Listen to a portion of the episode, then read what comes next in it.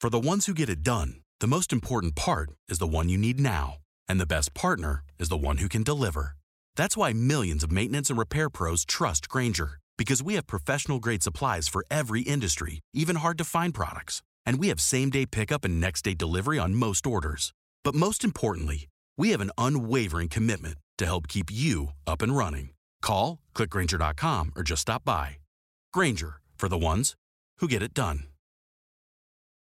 Bene, nello scorso video vi ho lasciato con una domanda molto importante e molto complessa, ovvero come fare a distinguere un episodio depressivo maggiore da una fase depressiva nel contesto di un disturbo bipolare. Questa domanda, che è realmente complessa, mi viene spesso fatta da pazienti, da operatori, anche da colleghi medici non specialisti, ad esempio medici di medicina generale, per le ovvie conseguenze sull'impostazione di un regime terapeutico psicofarmacologico e anche rispetto alla prognosi e all'atteggiamento generale nella presa in cura di un paziente che possa presentare una fase depressiva. Quello che posso dirvi in questo contesto è che che molto frequentemente lo specialista o il medico di medicina generale si trova a trattare con soli antidepressivi delle forme di deflessione nel tono dell'umore che poi si rivelano essere effettivamente episodi depressivi nel contesto di un disturbo bipolare però, magari il primo di un disturbo bipolare sottostante e non diagnosticato. Alle volte questa confusione provoca reazioni molto esplosive nel paziente, è difficile poi da gestire nel caso di improvvisi viraggi maniacali, magari con sintomi psicotici oppure a fasi miste o improvvisa insorgenza di ideazione suicidaria o di violenza, conseguente ad una una monoterapia con antidepressivi, magari ad alto dosaggio con farmaci potenti come i triciclici o gli SNRI. Quindi la domanda è quando legittimamente dobbiamo porre il sospetto che una forma depressiva possa essere una fase di disturbo bipolare non ancora riconosciuto o non emerso con chiarezza? La risposta è complessa, anche in relazione alla forte somiglianza delle due forme depressive. In ogni caso, ecco i vari punti da chiarire. Il primo punto è che almeno il sospetto dovremmo averlo sempre di fronte ad un primo episodio depressivo o anche magari a fase ricorrente questa è una forma mentis da conservare sempre quando si tratta con pazienti che sono affetti da disturbi affettivi in generale. Nello specifico, la prima cosa da fare per orientarci è sicuramente un'accurata anamnesi. Questo punto è molto importante. Bisogna chiedere sempre se nei familiari ci sono state manifestazioni che suggeriscano la presenza di un disturbo bipolare, come bizzarrie, depressioni resistenti o anche una vera e propria diagnosi di disturbo bipolare, ricordandoci che un tempo molti disturbi affettivi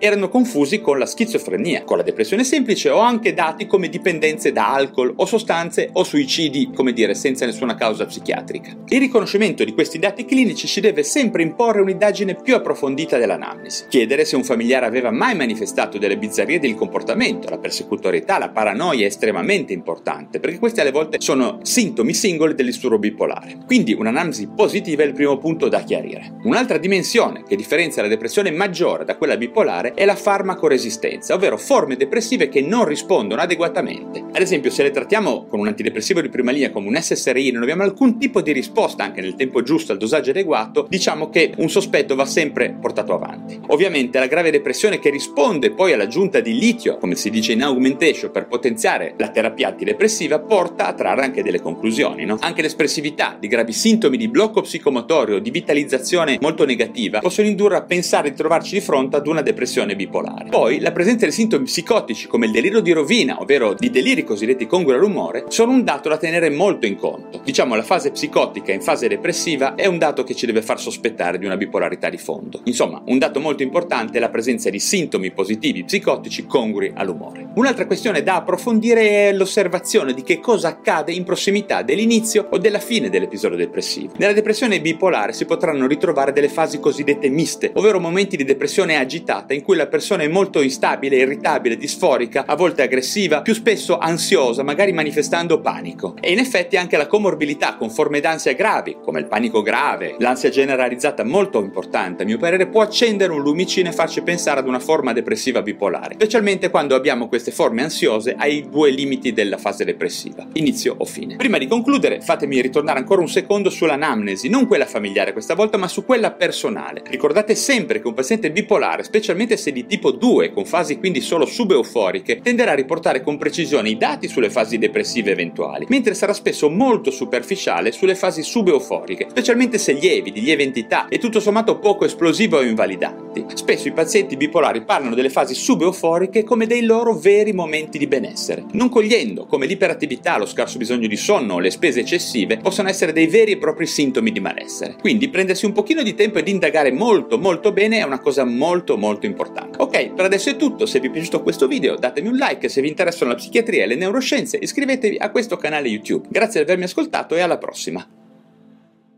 With lucky landslots, you can get lucky just about anywhere. Dearly beloved, we are gathered here today to. Has anyone seen the bride and groom? Sorry, sorry, we're here. We were getting lucky in the limo and we lost track of time.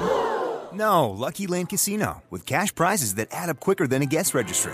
In that case, I pronounce you lucky. Play for free at LuckyLandSlots.com. Daily bonuses are waiting. No purchase necessary. Void where prohibited by law. 18 plus. Terms and conditions apply. See website for details.